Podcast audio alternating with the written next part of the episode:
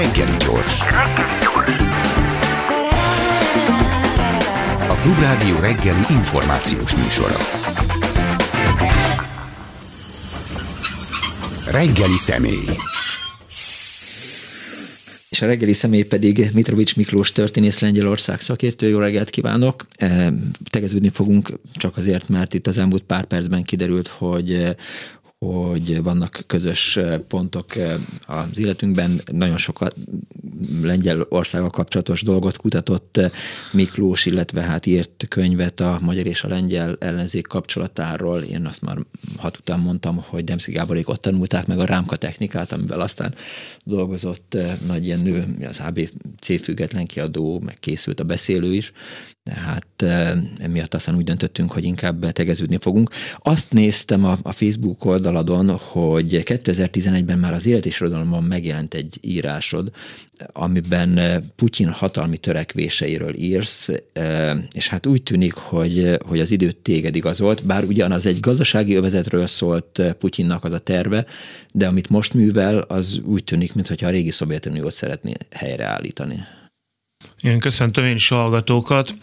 Igen, 2011-ben írtam egy cikket Merre tovább Ukrajna címmel, amely e, azon alapult, hogy Vladimir Putyin ugye akkor éppen miniszterelnök volt, és e, e, készült az elnöki hatalom visszaszerzésére.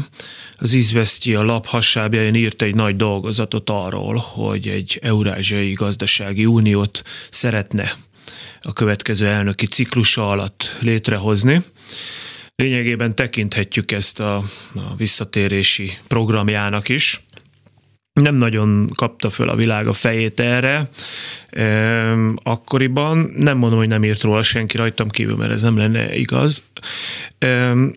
Nem csak gazdasági unióról volt szó, hiszen ezzel párhuzamosan a volt szovjet tagállamok között megindult egy biztonságpolitikai integráció is, amelyből egyébként aztán Ukrajna ki is lépett. Természetesen a balti államok nem csatlakoztak el soha, hiszen ők már a NATO tagjai voltak. De hát volt egy ilyen látható törekvés már akkor a tízes évek elején, hogy a független államok közössége, ami egyébként de facto létezik máig, nem elég Moszkva számára, tehát ez egy túl az a csoportosulás, sokkal erősebb gazdasági, politikai és katonai integrációt képzeltek el, és természetesen orosz vezetéssel, tehát az Orosz Föderáció vezetésével. Tehát tekinthetjük ezt a Szovjetunió valamiféle rekonstrukciójának. Ezen belül persze vannak lazább és szorosabb szövetségek, tehát mondjuk az orosz-belarusz szövetség az, az de facto már egy államszövetség, így is hívják, amelynek az integrációja évről évre elmélyül vannak, ugye voltak olyan tervek még most a legutóbbi belorusz elnök választási botrány előtt, hogy, hogy közös parlamentet, közös végrehajtó hatalmat, közös pénzt, közös himnuszt, közös zászlót is hozzanak létre. Ezek majd... Elég rosszul hangzik. Igen, szerintem ezek idővel, idővel azért meg fognak orosz-belorusz viszonylatban szerintem valósulni. Persze nem feltétlenül nem úgy, ahogy Lukasenka elképzelte, hanem majd úgy, ahogy Vladimir Putyin elképzeli, ha csak nem történik valami politikai változás bármelyik országban.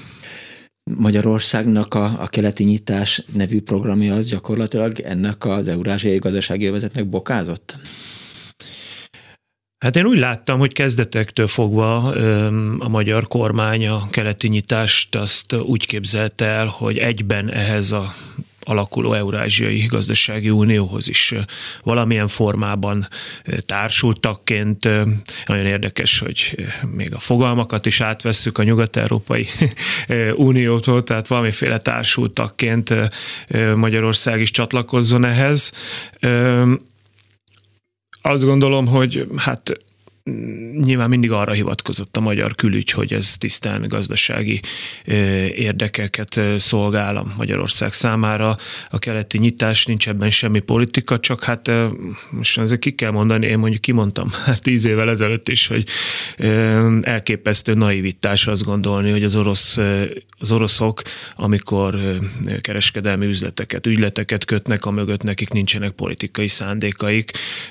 Lengyelországban ez a napnál világosabb évtizedek óta, tehát az, hogy az orosz gáz gázt az orosz kormányzat a Gazpromon keresztül politikai befolyás szerzésre használja, ez nem képezi vita tárgyát mondjuk Lengyelországban vagy a balti államokban, és hát láttuk Ukrajnában nem egyszer a 2000-es évek közepétől, hogy hogyan lehet zsarolni, vagy akár megbuktatni egy kormányt azzal, hogy elzárják a gázcsapokat. Tehát itt nem lehet egyértelműen ilyen, ilyen naív álláspontot elfoglalni, hogy mi tisztán csak üzleti viszonyban, kereskedelmi viszonyban állunk az oroszokkal. Különösen azért, mert a Putyin látogatás ellen tiltakozókat úgy eh, szedték össze az Andrási úton, mint a szél a, a rendőrök. Hát nyilvánvalóan ez, ez azzal függ össze, hogy a kormány nem akarja, hogy ideérkező vendég azt lássa, hogy, hogy a társadalom nincs emögött a politika mögött. Mondjuk most elnézve sok év után a magyar közvéleményt jelentős részét lehet, hogy most már nem is nagyon tiltakoznának, ha Vladimir Putyint fogadná a magyar miniszterelnök, tehát elképesztően megváltozott a magyar közhangulat az oroszok irányában. Én mindenkit arra biztattam már múlt héten is, és az egyik heti lap hasábjain is, hogy Pák Tibor, akit hát nyilván te is jól ismersz, hiszen egy 56-os elítéltről van szó, tehát az ő klasszikus fordulata a gyalázatos moszkvai birodalom, amit minden tüntetésen szóba hozott, azt hiszem, hogy az ismét aktuálisá válik, és nem szabad másként beszélnünk Moszkváról. Hát igen, Pák Tibor egy, egy igazi nemzeti hős, ha lehet mondani, aki minden eszközt megragadott még a, a legsötétebb kádári időszakban is a, arra, hogy tiltakozzon az orosz megszállás ellen, ezért őt mindenféle retorziók érték, illetve az elme állapotát vonták ugye kétségben, hogy normális-e egyáltalán, de őt ez nem zavartatta, és ugye máig sem zavarja. Ő is híres lengyel barát. Abszolút, igen, igen, igen.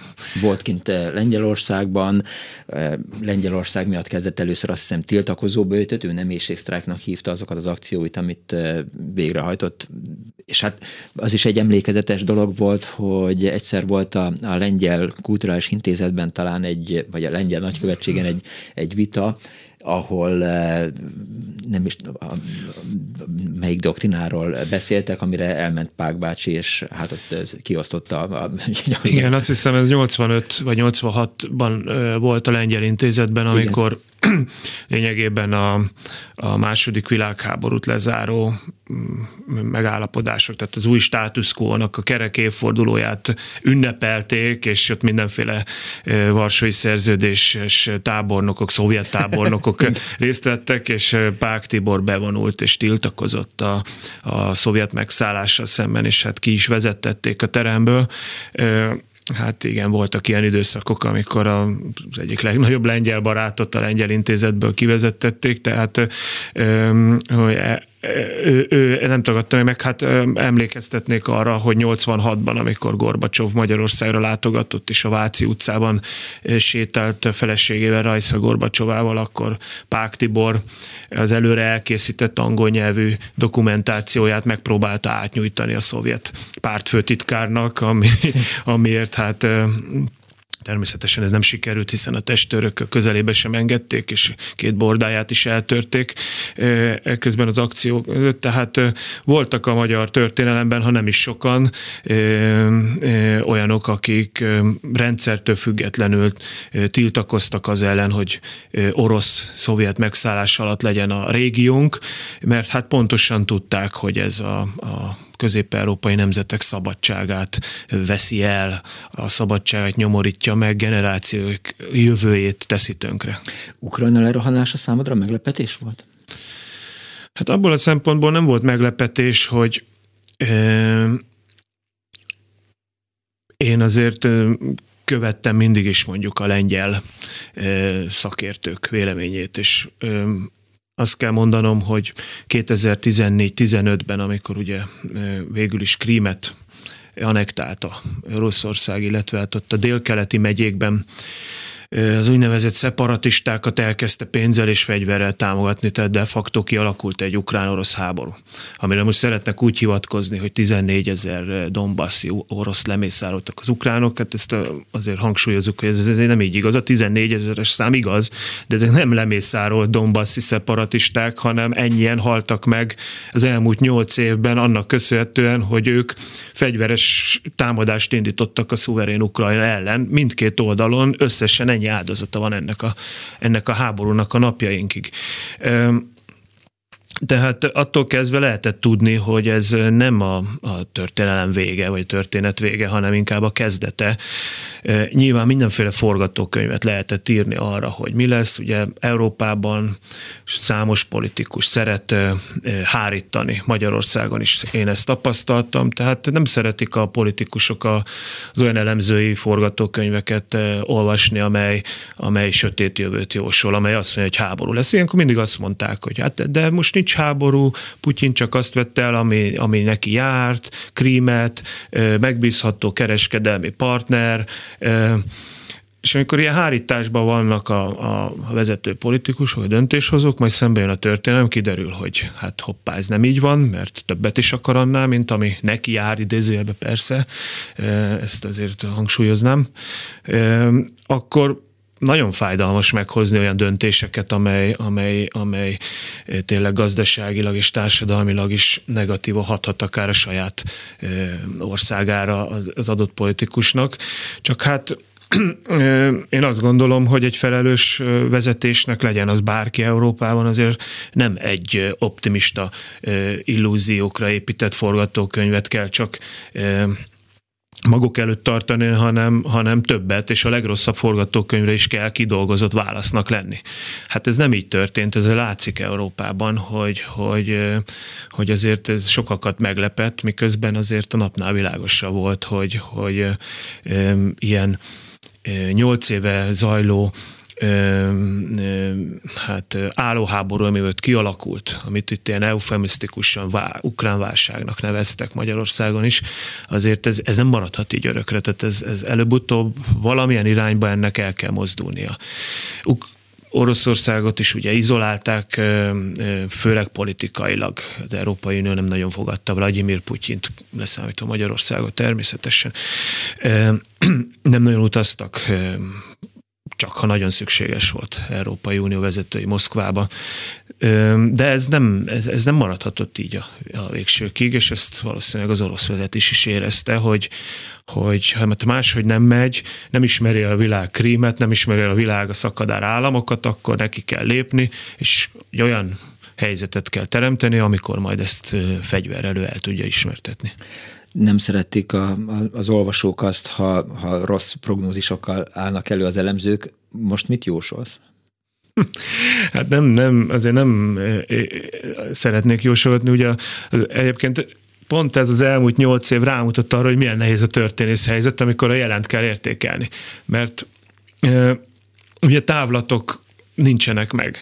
Mondjuk két hónappal ezelőtt... A mondás meg nem a történész dolga. Igen, két hónappal ezelőtt még lehetett a krími annektálást egész más kontextusban értékelni, mint ahogy most. Most ugye úgy látjuk, hogy az tényleg az első lépés volt egy majdani háborúhoz. Főleg ha azt nézzük, hogy egyébként pont onnan délről tudnak ugye az oroszok benyomulni Ukrajnába, illetve északról Belarus irányból. Tehát lényegében kialakítottak egy harapófogót a, a Ukrajna keleti része körül. Ukrajna, illetve Belarus, Oroszország és a Krím határolja ezt a területet. Tehát igazából igen, most kerültünk egy, egy távlat végére, hogy, hogy most akkor egész máshogy kell értékelni azt a, a 2014-es lépést is. Tehát igazából nagyon nehéz megmondani, hogy mi lesz. Hát ugye a folyamatok valamilyen irányba azért mutatnak, de hát ugye attól függ minden, hogy, hogy hogyan végződik fegyveresen ez a háború. Én egyelőre nem látom azt sem, hogy az orosz haderő meg tudná nyerni ezt a háborút, de abban is bizonytalan vagyok, hogy az ukrán védelem képes lesz olyan sikert elérni, hogy az ő akarata érvényesüljön egy tárgyalásokon. Az biztos, hogy még nincs ott a, a hadi helyzet, hogy itt komoly tárgyalásokról szó legyen, bármit is mond bármelyik fél. Számodra kiderült az, mm. hogy Magyarországot vagy Orbán Viktort meghívták-e arra a csúcs találkozóra, amin részt vett a, a szlovén, a cseh és a lengyel miniszterelnök? Hát kiderül... A szlovák azt mondja, hogy őt hívták, Igen. de a biztonsági tanácsadói az elnöknek azt mondták, hogy ne menjen. Igen. Hát én azt gondolom, hogy nem hívták a magyar miniszterelnököt, de ebben lehet, hogy nincs igazam, nincsenek ilyen információim, de nem kommunikált másképp a magyar kormány sem erről, tehát nem mondta azt, hogy hívták, de valamilyen Csak tudott a találkozóról, ennyit mondott Tudott, hát ezt, ezt feltételezem, hogy tudhatott róla, hiszen mondjuk én is tudtam róla, Igen. hogy lesz ilyen találkozó. Ez nem kellett azért szerintem olyan nagy, ö, ö, nem tudom, ö, titkos információk birtokába lenni, úgyhogy ez elég hamar kiderült azért a lengyel ö, sajtóból, hogy lesz ilyen ö, utazás, mint ahogy ugye már arról is szó van, hogy Biden amerikai elnök is meg fogja látogatni Brüsszel után Varsót, nem olyan nagy titkok ezek. Én azt gondolom, hogy nem hívták, még pedig azért nem, mert a magyar kormány nem foglalt egyértelműen állást ebben a háborúban, nem nevezte Oroszországot agresszornak, nem valamiféle fura semlegességre hivatkozva. Azért mondom, hogy fura semlegességre, mert a NATO és EU tagjaként nem vagyunk semlegesek. Semleges állam, speciál mondjuk Belarus, bocsánat, Ukrajna volt, amely nem tartozott egyik katonai tömbhöz sem. Látjuk is, hogy mi lett a, a, a sorsa. Azt gondolom, hogy ez sem árt már kimondani, hogy ha Ukrajna NATO tag lenne, akkor ez a háború nagy eséllyel nem következett volna be. Pontosan ezt mutatja, hogy mi a különbség a között, hogy valaki NATO tag vagy nem NATO tag. Szóval visszatérve erre, azt gondolom, hogy nem foglalt ebben a magyar kormány egységesen, vagy egyértelmű állást, és ezért nem is gondolom, hogy, hogy egy ilyen szűkkörű és egyébként nagyfokú bizalman alapuló tárgyalásokra meghívták volna. De lehet, hogy nincs ebben igazam. Megváltozott a lengyel-magyar viszony? Hát alapvetően most azt látjuk, hogy megváltozott, de ez is egy hosszú folyamat. 2014-15-ben ugyanilyen volt a magyar-lengyel viszony, csak már hajlamosak vagyunk elfelejteni, hogy amikor az ukrán-orosz háború kirobbant, akkor Vladimir Putyin éppen Budapesten találko- tartózkodott, és itt az Európai Unió területén tartott sajtótájékoztatót mindenféle reflexió nélkül, majd két nappal később a magyar miniszterelnöknek el kellett utazni a Varsóba, akkor ugye Eva Kopács volt épp a miniszterelnök, Donald Tusk pártjához tartozó kormány, vagy kormányfő volt. Ugye Donald Tusk akkor már az Európa Tanács élén állt, és hát nevezhetjük ezt valamiféle ilyen kanosszajárásnak, hogy hát el kellett magyarázni, hogy hogy azért ezt mégsem úgy gondoljuk, ez nem menjen a lengyel-magyar kapcsolatok rovására, de hát akkor a lengyel politikusok egész nyíltan bírálták a magyar kormány álláspontját, sőt, hát e, máig megtalálhatók a magyar interneten is, e, hogy azok a hírek, amikor Jaroszláv Kaczynski nem akar találkozni Orbán Viktorral ezen a varsói találkozó, e, ennek a varsói találkozónak a keretében, és hát maga Kaczynski legbizalmasabb embere, Blaszcsak, aki egyébként védelem politikával foglalkozik, nyilatkozott arról, hogy, hogy jelen helyzetben nem, talál, nem tartaná jónak ezt a találkozót. Tehát volt már ilyen, akkoriban az itteni varsói nagykövet Roman Kowalski elég egyértelmű interjúkat adott a magyar sajtó számára, amiben világos vonalat húzott az értékelvű külpolitizálás és az érdekekre hivatkozó külpolitizálás között, és hát elég világos se tett, hogy Lengyelország az érték alapon közelít a kérdéshez, tehát a, a, azt, hogy tiszteletben kell tartani egy állam függetlenségét, szuverenitását, területi integritását, és hát nem lehet megengedni, hogy egy agresszor ezeket megsértse, majd egyébként tönkre tegyen egy, egy szuverén független államot. Most ugye még erre többről is van szó, hát most már lényegében ugye az ukránok a saját szabadságukért harcolnak.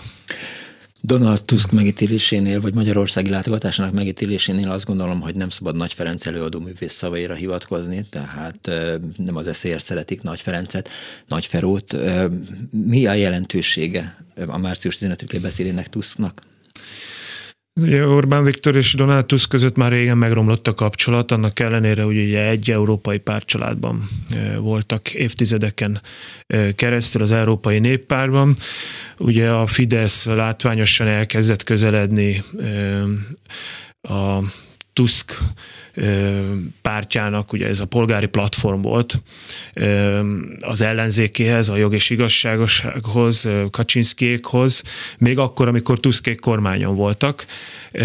Ezt nem vették túl jó néven, hiszen a, a polgári platform és Donald Tusk a, a tízes évek elején folyamatosan kiállt a, a magyar kormány mellett nemzetközi szintéren megvédte a magyar sajtótörvényt, a magyar alaptörvényt, és sorolhatnám.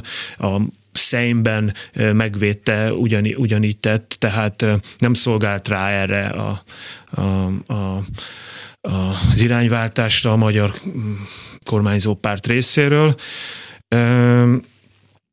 Tehát ez a viszony ez már régen megromlott, tehát egyáltalán nem vagyok azon meglepődve, hogy Donald Tusk az ellenzék rendezvényére megy el és mond egy ilyen beszédet, főleg azok után, hogy nagyjából fél óra, egy órával korábban Orbán Viktor személyében is kritizálta a, a Pesti oldalon megtartott rendezvényen magát Donald Tuskot. Hát én, én nagyon sajnálom személy szerint, hogy a magyar-lengyel kapcsolatok ennyire átpolitizálódtak, hiszen én ezt is elmondtam az elmúlt tíz évben, nem egyszer, ha kérdezték, hogy szerintem ez kifejezetten árt a magyar-lengyel kapcsolatoknak, hiszen eh, hiszen szekértáborokra hozza ezt a, ezt a nemes hagyományt is. Tehát jó, most mindkét szekértábornak van egy lengyele, mondhatjuk.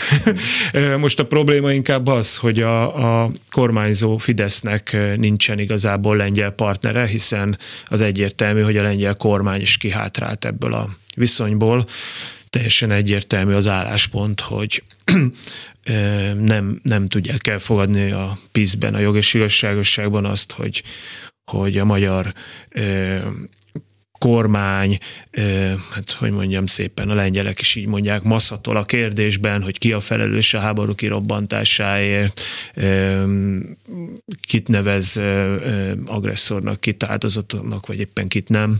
Tehát ez, ez arról nem is beszélve, hogy a lengyel kormány számára az ilyen burkolt revizionista hangulat, hogy hogy most nem konkrétan arról, hogy tényleg katonailag mondjuk visszaszerezni egy kárpátai területet, de hogy mindig a magyarság határon túli magyarok érdekeire hivatkozva lép fel, bármilyen ügy van Magyarország, ez, ez abszolút elfogadhatatlan a, a Kaczynszkijéknak is.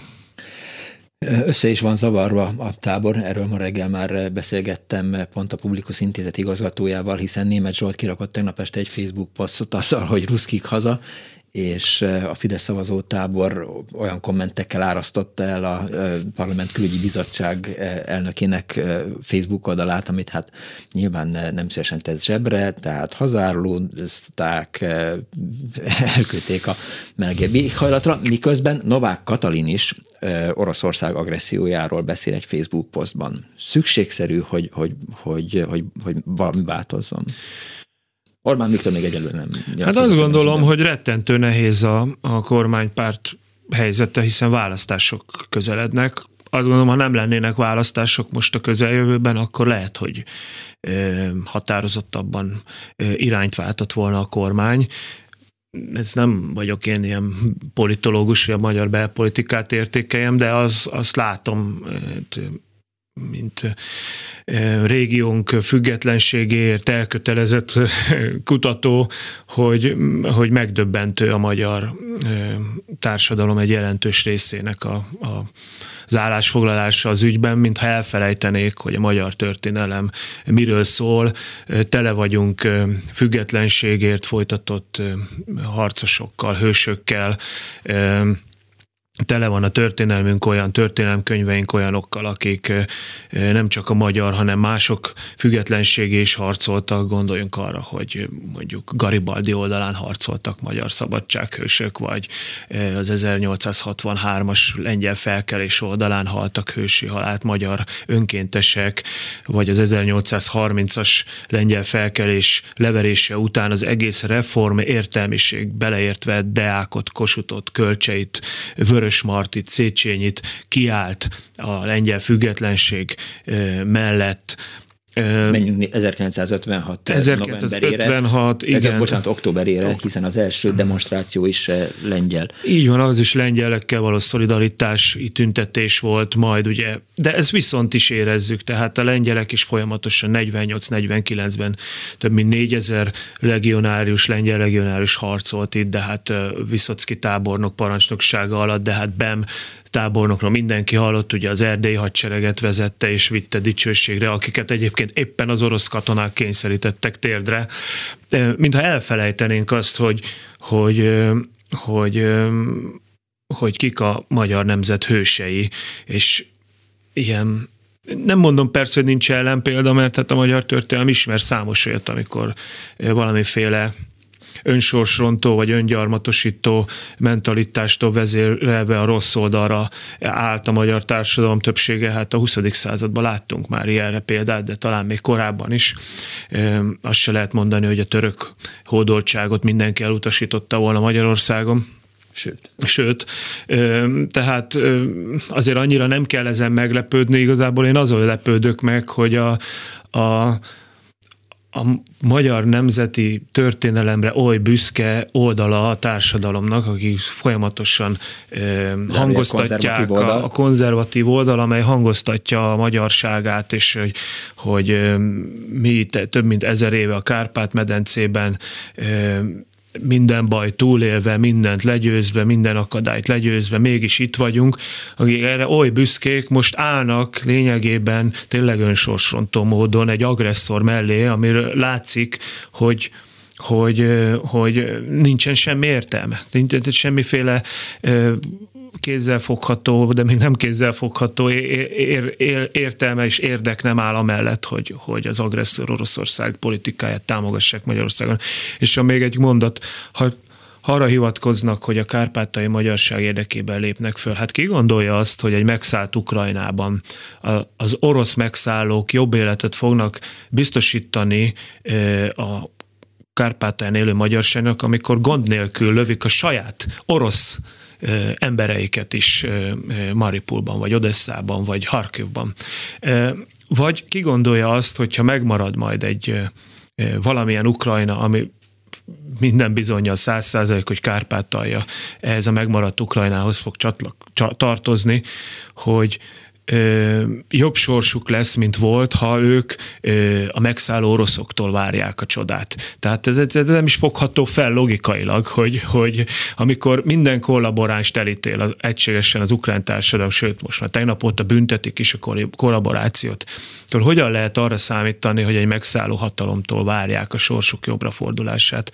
Putyin az török elnöknek is arról beszélt, hogy a, az orosz nyelv legyen a meghatározó Ukrajnában. Így van, hát Tehát a magyar követelései között az szerepel. Persze, hát a magyarról szó nincsen. És még más nyelvekről sem.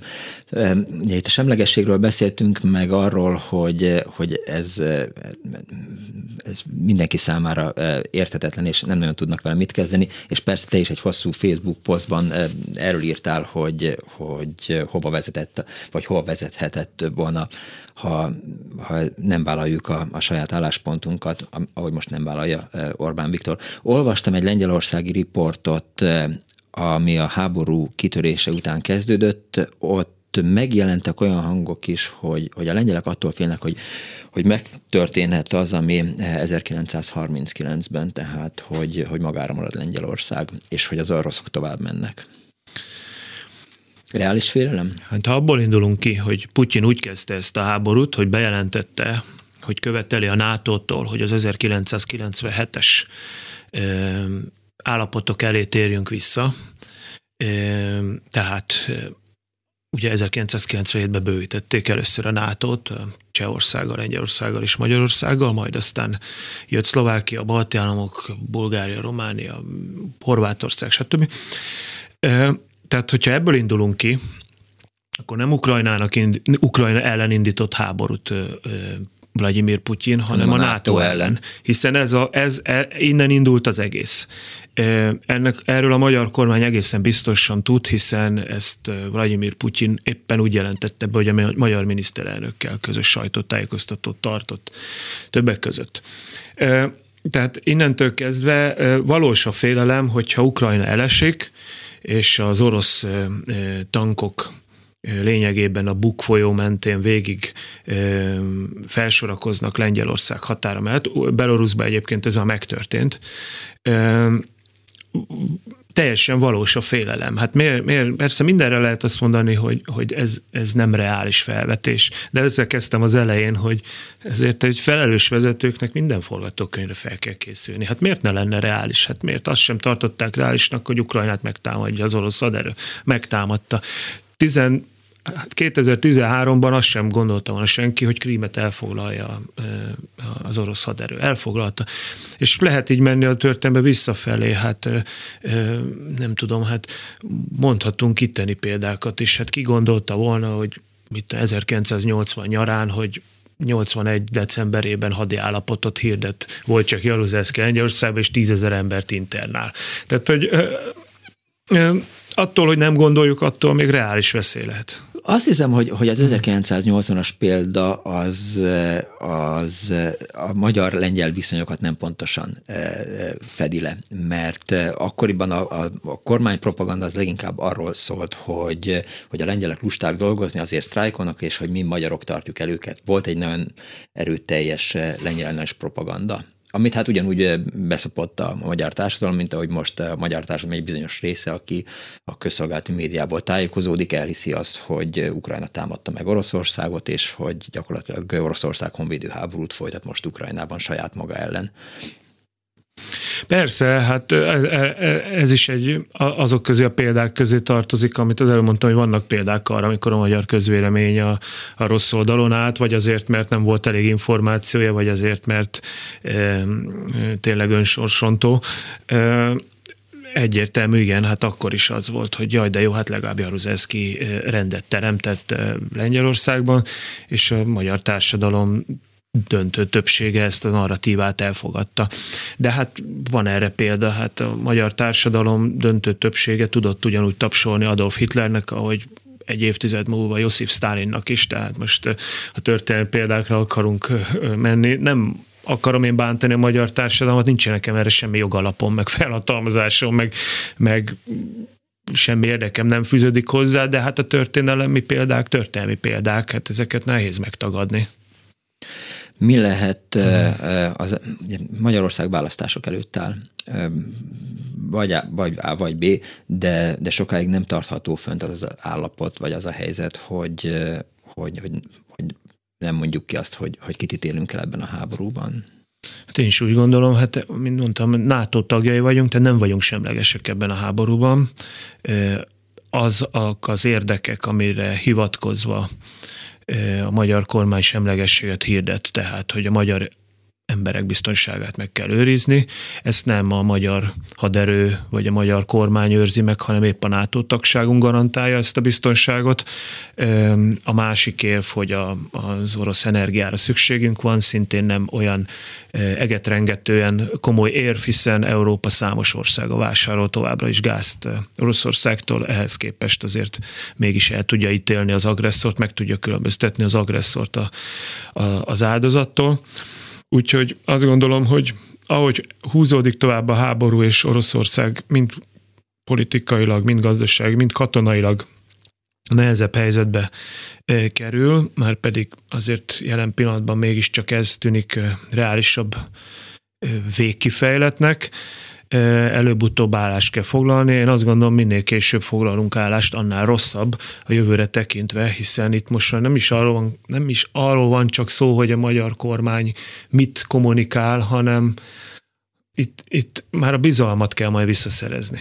Tehát, hogy, hogy újra elhiggyék azt, hogy, hogy Magyarország, ha azt mondja Magyarország, hogy, hogy mi tényleg a NATO oldalán állunk, és úgy vélekedünk, hogy a többi NATO állam, hogy ezt el is higgyék. Hát erről írt, azt hiszem, hogy pont talán Magyari Péter dolgozta fel a 444-en, ő írt arról cikket, hogy, hogy mennyire nem bíznak a, a NATO-ban Magyarországban. Tehát bizonyos dolgokat nem osztanak meg velünk, mert nem hiszik azt, hogy, hogy nem beszélünk kifelé az oroszoknak. Hát én is úgy gondolom, hogy ez, a, ez létező jelenség. Én nem tudom, hogy beszél-e a magyar kormány kifeje az oroszoknak, vagy nem. Nem is szeretnék erről semmit mondani, semmilyen információ nincs róla. De éppen elég az, ha így vélekednek róla. Hát éppen elég az. Hát a, akkor be kell teremteni, a, a, újra meg kell teremteni a bizalmat. Bizonyítani kell, hogy nem, mi nem beszélünk kifelé, mi, mi veletek vagyunk. Ez azért egy, egy nagyon komoly, nehéz munka lesz, és azt gondolom, hogy, hogy nem akarok én prejudikálni semmit, de hát ez látszik, hogy, hogy ahhoz valószínűleg azért egy külügyi személyi változásra is szükség lesz, hogy ez hitelessé váljon újra. A Facebookon folyamatosan követed a, a ukrajnai háborús helyzetet, és ha jól láttam, akkor volt is egy, egy eszmecsere, amiben a villámháborúról beszéltetek, talán a Glosszán foglalkoztatok ezzel. Akkor, amikor kitört 22 nappal ezelőtt a háború, akkor te gondoltad azt, hogy Putyin villámháborúja az sikeres lehet? Hát az első nap azt hittem, hogy igen, mert az első nap alig érkezett információ arról, hogy az ukrán hadsereg mit csinál. Lényegében semmit nem csinált. Ugye ennek köszönhetően meg is semmisültek a katonai infrastruktúrái, a, a légvédelme kvázi oda veszett az első pár napban döntött többnyire az első napban, tehát akkor az, azt lehetett hinni, hogy húha, hát ha ez így megy, akkor, akkor néhány nap és Kiev is elesik, de második nap, harmadik nap már érkeztek a hírek arról, hogy bizony van ukrán ellenállás, ugye Zelenszky elnök is az élére állt ennek a, a az ellenállásnak. Azt sem lehet egyértelműen kijelenteni, mert sokan mondták, hogy hát Zelenszky belerángatja a társadalmat egy véres háborúba. Nem egyértelmű, hogy ő rángatta be. Én, én hajlok arra, hogy volt egy nagyon erős társadalmi nyomás, tehát elkezdett a társadalom ellenállni. És hát e, ezt ezt nem, nem tagadhatta meg Zelenszky. Tehát nyilván ő is szerette volna, ha lesz ellenállás, tehát ez, ez egy kölcsönös viszony volt, azt lehet mondani, hogy egymásra is találtak a, az elnök a, a néppel, Innentől kezdve, Ritka hogy... szép konstelláció. Ritka szép konstelláció, és hát azt nem nagyon vették figyelembe szerintem az oroszok sem, meg, meg talán még ma sem mindenki, hogy, hogy óriási potenciál rejtőzött Zelenszkiben, hogy ő egy, egy tévészereplő. Tehát ő tud bánni a médiával. Ő, ő egész életében színpadon át kameráknak beszélt, közönségnek beszélt, és láthatólag ez most egy óriási előny.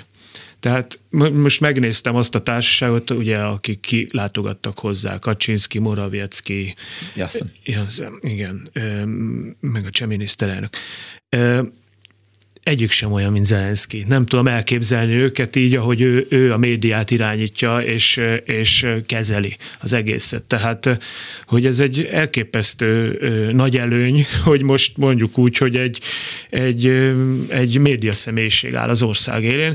Ez, ehhez persze társult az is, hogy felnőtt a feladathoz, van elég bátorsága, nem ilyet meg, nem félti a saját életét, nem élt a lehetőséggel, hogy elhagyja az országot, stb. stb. stb.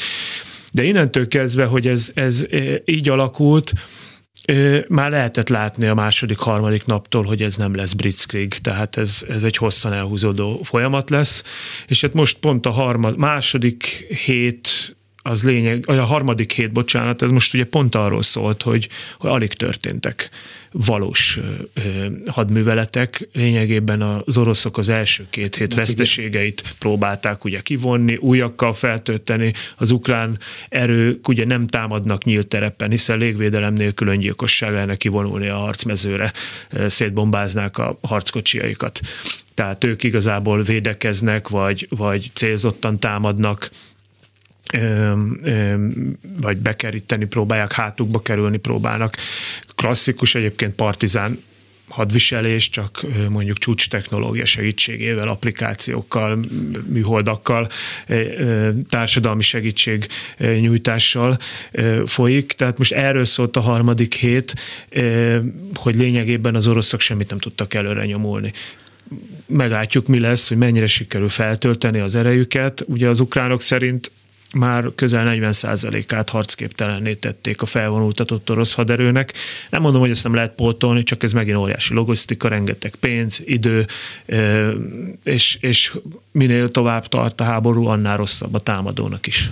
Egy háborút már biztos, hogy megnyert Zelenszky, az egyik kedves hallgató említette meg, hogy ne tegyük, tehát tegyük hozzá egy média személyiség, de a felesége forgatókönyvíró, tehát hogy, hogy jól ki tudják találni a, a kommunikációját Ukrajna függetlenségi háborújának, azt hiszem. Tehát azt, ott egyelőre ők állnak nyerésre Ukrajna. Igen, meg folyik, erről is szoktunk beszélni, hogy folyik egy kommunikációs hadviselés, nem teljesen ugyanazon a terepen. Ugye Zelenszkinek a saját társadalmát azt hamar megnyerte, vagy, vagy őt nyerte meg a társadalom, de hamar egymásra találtak, tehát otthon neki nem annyira kell küzdeni a támogatásért, neki a világot kell megnyerni, ami sokkal nehezebb dió, de egyébként szerintem ebben is jól teljesít, nem, nem hiszem, hogy más ennél többet el tudna érni, mint amit ő elér. És beleáll a vitákba, tehát az, hogy tegnap, a, tegnap előtt a Bundestagban ugye online kapcsolták, és igazából megvádolta Németországot, hogy ők is tehetnek erről az egészről. Mindenkit megvád az egész Igen, világot. szóval nem... Hogy, szélére vagyunk Igen, állítva. nem úgy keresi a a, nyugat támogatását, hogy, hogy nem, nem alamizsnát kér meg, nem ö, ö, ö, fogadja el a, a, a nyugati ö, nem, nem, nem borít fájtlat arra, hogy mit tett eddig a nyugat, meg hogy vannak még most is kritikus politikusok, hanem szemtől szemben megmondja. Tehát nagyon vagány figura ebből a szempontból, és hát igazából van, ebben, van ennek taktikája, hiszen én az elején is azt gondoltam, hogy azért fog a nyugat segíteni, azért fog a NATO segíteni, meg egyébként Németország is azért segít, akár fegyverrel is, mert nem akar, nem jó az a, a német politikai vezetésnek, az amerikainak sem, hogy a német, meg az amerikai, meg a francia, meg az összes állampolgár azt nézi heteken keresztül a médiában, mert ugye szabad média van, eh, hogy, hogy eh, ukrán áltatlan emberek halnak meg egy ilyen háborúban, mi meg itt ülünk a rengeteg pénzen és fegyveren, és nem segítünk nekik. Tehát ez belpolitikai nekik rossz, és erre nyilván rájátszik eh, Zelenszky. Nem tudom, hogy céltére vere, de értem a mögöttes szándékot, hogy miért és miért csinálja. Az oroszoknak nem, az oroszok láthatók nem akarják a világ közvéleményét megnyerni, mondjuk nekik otthon kell megnyerni a saját közvéleményüket, ezt úgy csinálják, hogy totális cenzúra van, kritikus sajtót elhallgattatták, 15 évre büntetik, akik, a, a, vagy büntethetik azokat, akik ellentétes narratívát képviselnek, mint Igen. a kormány, és hát megy a, megy a propaganda, látható a, a orosz kormányhoz közel álló közvéleménykutatók olyan adatokat hoztak ki a napokban is, hogy, hogy a, nem is tudom, az orosz társadalom 76%-a helyesli ezt az egészet, több mint fele támogatná azt is, ha Lengyelországot vagy a balti államokat megtámadna az orosz hadsereg. Nyilván nem kell ezt készpénznek venni, de láthatólag ezzel a saját társadalmukat győzködik, és készítik elő a, a, a hátországot, illetve hát ők még harcolnak propaganda szintjén a megszállt területeken, amik igazából nincsenek valójában rendesen megszállva, de ugye szórják a propaganda Igen. anyagot, stb. Lejárt az időnk. Mitrovics Miklós történész volt a reggeli személy. Nagyon szépen köszönöm, hogy látogattál hozzánk. A mai műsor szerkesztője Korpás Krisztina volt, létrehozásában segítségemre volt Balak Kármen, Bíró, Bíró Kristóf, Zsidai Péter és Bohus Péter. Szokás szerint give peace a chance, Putyin rohagy meg. Egy hét múlva találkozunk. Véhallás. Sajnos lejárt az időnk.